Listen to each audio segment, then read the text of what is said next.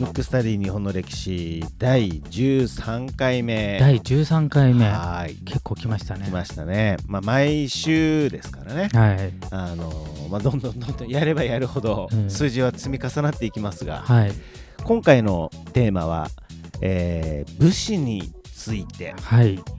あのちょっと前回までね、うん。うん。あのまあちょっとす取っかかりとして、はい。まあ大河ドラマみんな馴染みがあるだろうってことで、まあその大河流れで行って、はい。ちょっと明治時代まで行ったんですけどこれこのままややると時系列通りに行っちゃうんじゃないかっていうそうですね。なんか心配があって、うん。ちょっと脱線しづらくなっね、しづらくなっちゃうんだからもうあえてもう自ら脱線で、うん。今回はちょっと武士についてっていうことであのそれちょっと話したいんですけど、はいちょっとねこのテーマを聞いた時ね、うん。何何言って何？そうそうそう。っていう感じでしたけど。多分ねリスナーの方も思ってると思うんですけどね、はい。まずじゃあ文語にとって、はい。じゃあ武士って言ってイメージしたら、はい。どういうイメージですか？いや武士はなんかあのちょんまげしてて、はいはいはいあのまあビジュアルからいくとですよ、うんうんうん。ちょんまげして、はい。えー脇に刀を持ち、はいはい。袴で袴っていうんですかね、はいはいはい。ああいうので歩きながら、うえー、となんかあったらすぐに腹を切るとななるほど、うん。じゃあどっちかというとこう己を殺してそうですね、あの主君うのん、忠誠を誓う的な、はい。うん、なるほど。多分僕の武士かな。なるほど。うん。多分ね文語に限らず、あの武士っていうと多分そういうイメージの方が多いと思うんですよ。はい。でそれって、うん。実はね江戸時代うのん。途中からそういう武士像になって、その前は全く違うわけ、え 全く違うのよ。でそれをね多分知らない方も多いので、はい。ちょっと話したいなと思うんですけど、うん。まずそもそも武士の成り立ちっていうのは、うんまあ源氏と平氏っていうから、うんうん。だいたいこの平安時代ぐらいから、うん。まあ、貴族をもともと守る役割としてこう生まれて、はい。で、まあ、平安時代の終わりの方からうん。守る役割からもう貴族よりも力が強くなって、うん。鎌倉幕府を作ったと。で実はそのじゃあ鎌倉時代の武士要するに武士のまあは始まりの方の武士はどういう存在だったかっていうとまずね武士はね基本的に群れない。だからちょっと群れてるイメージじゃないそうですね、うんなんかみんなでみみんなでみんなでみたいな。だからで基本的に自分の領土を守るために武装してるっていうふうに変わって最初はもちろん貴族のボディーガードから始まってるけど、はい。途中で鎌倉自体はうん。自分の、えー、と土地を守る。うんうんうん。ために自分一人よりも鎌倉幕府を後ろ盾にしてやるけど、うん。鎌倉幕府と割とこう対一の関係っていうか、うんうん。あの別になんていうの家来だけど家来っぽくないというかね。そういう感じのの間柄で、うん。で鎌倉時代に元寇っていうのがあったわけ、原稿。元寇お元寇って聞いたことある、今いいろんな原稿ある。どういう字なんですかね？えー元寇はねあの元っていう字に、はい。寇は何だろうね。原稿。元寇あのね簡単に言うとモンゴルが攻めてくるっていうね。ええそれを元寇っていうんですよ。ああなるほど。原稿の子はちょっとあれです。浮かん浮かむりのそうそうそうそう。はいはいはいはい。ちょっとあんまり馴染みのない感じなんですね。うんうんうんじゃあのモンゴルってはいまたまた脱線しますけど、はい。あの世界史史史上最も巨大な帝国を作ったわけ、モンゴル。あれ今モンゴルっていうとねなんかちょっとはい。発展途上国みたいなイメージですけど、当時うん。要するに鎌倉時代の前半っていうのは、えー、とモンゴル帝国全盛期で中国からヨーロッパまで制圧したんで、めっちゃ巨大な帝国をそのチンギス・ハーンっていう人がはいはい知ってますよ。一代でうん。作って、テムジンとも言いますけど、はい。チンギス・ハーンが作って、うんうんそその時に死んだ後にまあ息子たちにうん。でかすぎるからうん。ちょっと分割統治しちゃったのね、ああなるほど。そのうちの一個中国の部分を元と呼んだわけですよ、うんうんうんうんで元のその時の王様はフビライハンっていうね、うん。まあハンっていうのは王様ってことうんうんなんです、うんフビライハンがまあねもともとはそのお父さんかおじいちゃんか忘れましたけどチンギス・ハンは中国どころかヨーロッパまで攻め込んでるから、うん。中国の横にあるちっちゃい島なんて楽勝だろうと思ってうん。攻めてきたわけですなるほどその時にうん。日本の武士は、うん。まあ、守りに行った時に、うん。あのモンゴル人たちはまずねびっくりしたことがうん。2つあるわけ、うん。なんでビビったと思う？え？ななじゃあモンゴル側がこう、俺やって攻めに来たわけじゃん。うん。で、守り側が、ちょっとなんていうの？ん。ちょそう来たかっていう。あれですか？それこそ農民も戦うとか、うん。あのそれだったら、うん。なんか、なんていうの、こう、いい意味じゃない？じゃなくて逆に、ちょっと笑っちゃう感じ？ちょっとなんかね。えー、あなんだろうなんすか？それがもう昔の武士の典型なわけ。うんだから江戸時代のうちらのイメージと逆で、うんまず、うんめちゃめちゃ目立ちたがり屋なの、日本人。ほうほうほうほうだからうん普通は隠れてんのに、うん鳥の羽とかつけて目立っちゃってるわけ。ああなるほどあ あれ？ちょっと目立ちすぎじゃない？みたいな。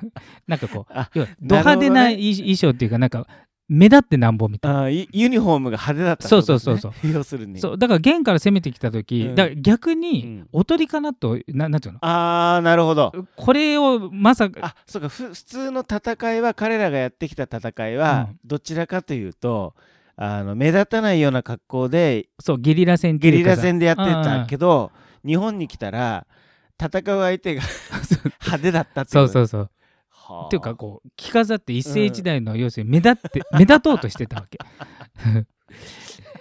戦場は目立っちゃいけないわけ。はい。だから今ね今で言うと迷彩服とかってはいいうの、うん。であともう一つは名乗りを上げたわけ。我はどこから来てって言って、うんうん。その間に弓でやられちゃうわけ、うんうんうんうん。まあ、外人だからまず言葉は分かんないし、はい。普通はなんていう不意打ちをしないといけないじゃん、うんうん戦争だから、うん。じゃなくて正々堂々と出てきて、名乗って、うん。1対1で勝負しろみたいな、うん。いわゆる喧嘩でみたいなですね。そう。でしかも名乗る時間があるから、うんうん。だからこれあれ楽勝で弓でいけんじゃないのって言って、うんうん。だから最初それも作戦だと思ってちょっとビビった節はあるんだけど、うんうん。結局はもうバタバタ倒れていくわけ、うん そうですようね。ん。でそれがおかしかったっていうそのき記述が残ってるぐらい、えー。だから当時の武士っていうのはまず目立ちたいのと、単独プレーでいかに自分がすごいかっていうのを、うん。まあ、アピールするっていう。ね。だから今の日本っていうのはどっちかというと控えめじゃない、うん。それとは逆。だからちょっとラテン系なノリ、び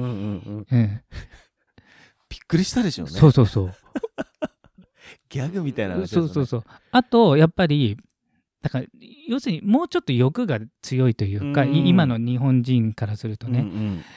まあ要するに戦って自分がどんだけ勝ったかっていううのために首を切るわけうんはい。で首をこう吊るしてから重たくなってるわけだはい。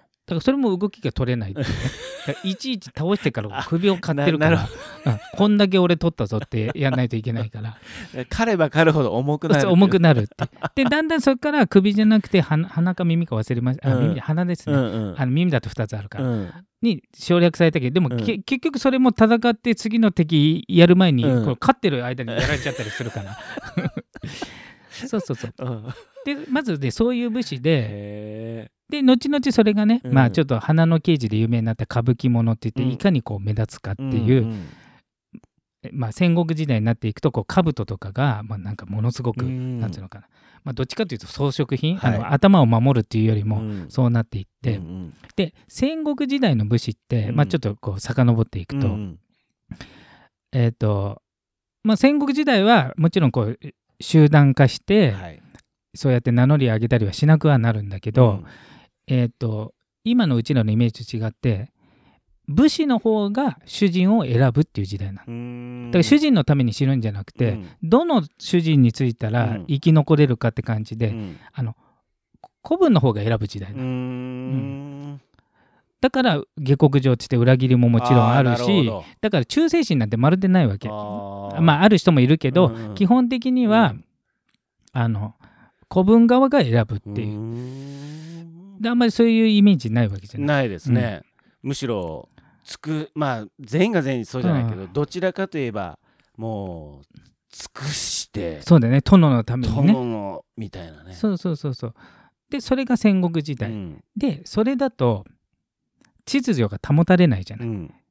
徳川家康的にね江戸幕府を作った側、うん。その後だから統治するためにうん。儒教っていうのを入れるわけ、孔子が作ったはいはい儒教、っていうのを入れて、で儒教の中でもよりその上下関係をこう厳しく、うん。上のものをこう尊敬しなさいみたいな、うんうんうん。それを朱子学っていうんだけど、うん。朱子学あをそれが朱子学なんですね。そう。それを江戸幕府のまあ、教えとしたんで、うん。そっからはうん。主君を裏切ったらああなるほど。悪いことだぞっていう,、うんうんうんそれまでそれ悪いことだと思ってないわけ。当当たり前のことだと思ってたから、うん、っていう教育がされ、うん。でだんだんだんだん平和になって官僚化して、うん。要するに武士じゃなくて役人みたくなっちゃう、うん。組織の役人みたくなって、うん。そこからなんつうの？この藩が大事だとか殿が大事だっていう方向に変わっていったうわけ、ん。だから江戸時代の武士とその前の武士はもう全く違うの。全く違うんですね。全く違うわけ。うん。だから江戸時代のその途中からのねそのうん。朱子学が入ったやつっていうのは、いかに殿のためだしいかに自分が目立たないか、うんうん。いかにこの貧乏を耐えるかとか、うんなんていうの主張はしちゃいけないっていうか、んんんうんそういう美学に変わっていったわけ。うんそれが今の日本につながるから昔の日本人の性格とは今の日本人はちょっと違うんだようん。ね江戸時代からの性格がちょっとこう残っちゃってるけど。うん面白いですね。そう。だからね全然違うの。その朱子学っていうのはある意味、うん。宗教なんですか？宗教的なことではなくてそうど道徳的だね。うんだから昔里見八犬伝ってはいいうなんかさ、うん。あったでしょ、うん。なんか読むもの。あれってなんかいろいろそういう教えを、うん。まあ物語にしたみたいな、うんうんそうそうそう。うん。っていうのを意図的に入れたっていう感じだよね、ううん。んまあじゃあもう全くそうそう。う。ん、目立ってね。そうそうそうそう、目立ってやるところから、うん、あと自己中の塊。そうですだからねみんなで一緒に行けみんなバラバラで、要するに敵と戦う前に横のお前より俺が先に行くよっていういかに先に乗り出すかっていうことを考えてたっていうね。それが前徳川の時代になって、うんうんえー朱子学が入うり、んうん、ぐるっと。そう。あとまあ戦い自体もなくなって武士がもうまあ要するに官僚化したってことだよねそれもあって、うんうん。うん。それが今うちらが知ってるうん武士っていうのはこういうものっていう風になってるから、だから多分戦国ものとかのドラマで、うん殿に忠誠を使ってるって多分ね厳密にはちょっと違うと思うんだよね、ちょっと現代の武士観がちょっと入っちゃってる可能性があるから。なるほうん、ああもちろんそういう人もいたんだよ、はい。中にはもちろんそういう人もいたけど、まあ全体の流れとしてはっていそうそうそう、だって下克上って言葉があるぐらいだから、うん。あの上を倒すって意味だから、うんうんううんん。なるほど。でむしろ江戸時代は、うん。その朱子学がもう行き過ぎちゃって、うん。あのもう一番いいことは、うん。殿と一緒に死ぬってことで殉死っていうのができちゃったあなるほど。うん。殿が死んだら死ぬと、うん。だから江戸時代江戸から明治になった時、うん。わざわざ明治政府が殉死を禁止するっていう法律を作ったわけ、じゃないと死んじゃうから。死んじゃうから。うん、で最後の殉死って言って乃木丸助っていう有名なね、はい。うん。あの乃木大将。うん。あの相当な人格者、うん。えっ、と松下村村塾を作った吉田松陰と、うん。多分血縁の親戚の方だと思うんだけど、同じ師匠なのよ。うんうん。同じ師匠なんで、もうめちゃくちゃなピュアな人格者できてて、うん。その人がまあ明治天皇のまあ獣医みたいなことをうん。やってて、うん。で明治天皇が死んだ時に、うん。えー、と夫婦揃って、うん。まあ死んだと、なるほど。うん。それが最後の殉死ね。へそうそうなんかまあ時代が変わればそうそうそういろいろ。うん。で今ね日本は朱子学的な、あ儒教的な要素はほぼなくなって、うんどっちかというと個人主義的にうんうんうん。また元に、んうん。戻ったみたいな感じだけどね、まあ本家のねもともと中国で生まれた孔子の儒教はもう、うん。今の中国共産化してからも全くないですからね。ああそうかそうか。全くその上下関係とかあとね行列並ぶってこともないし、うんかあれですねおもしうん面白いっていうか本当にそれはでもせ政策になるんですかね？政策なんじゃない、うん。おそらく。まああとはまあ時代の流れで平和になったっていうのもあるとは思うんだけどね。だから純粋にじゃあ日本人的なもの何って言ったら、うん。だからね例えば今の時代だとじゃあ控えめで、うん。みんなのことを考えて、うん。ちょっとこう空気を読んでっていうのは、うんでもそれって江戸時代の前はうん。違かった可能性もあるから、そうですよね。あ特に武士はね、まあ、うん。庶民は分かんないですよ、うんうんうん。庶民は残ってないから文献、うんもしかしたら空気読んでたかもしれないけど、うん。けど武士がそれだったから今の多分庶民でも感覚とは違うから、うん。うん。だから意外と今自分たちがね、うん。日本人的なものと思ってるものって、たかだか歴史は200年300年かもしれない。そうですよね。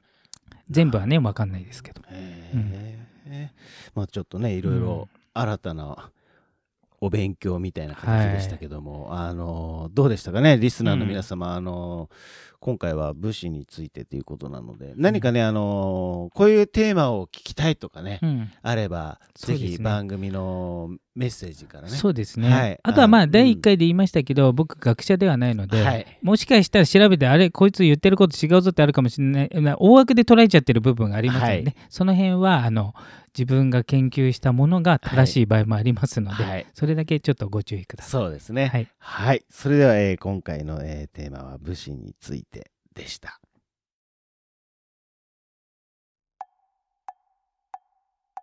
むくむくラジオだべ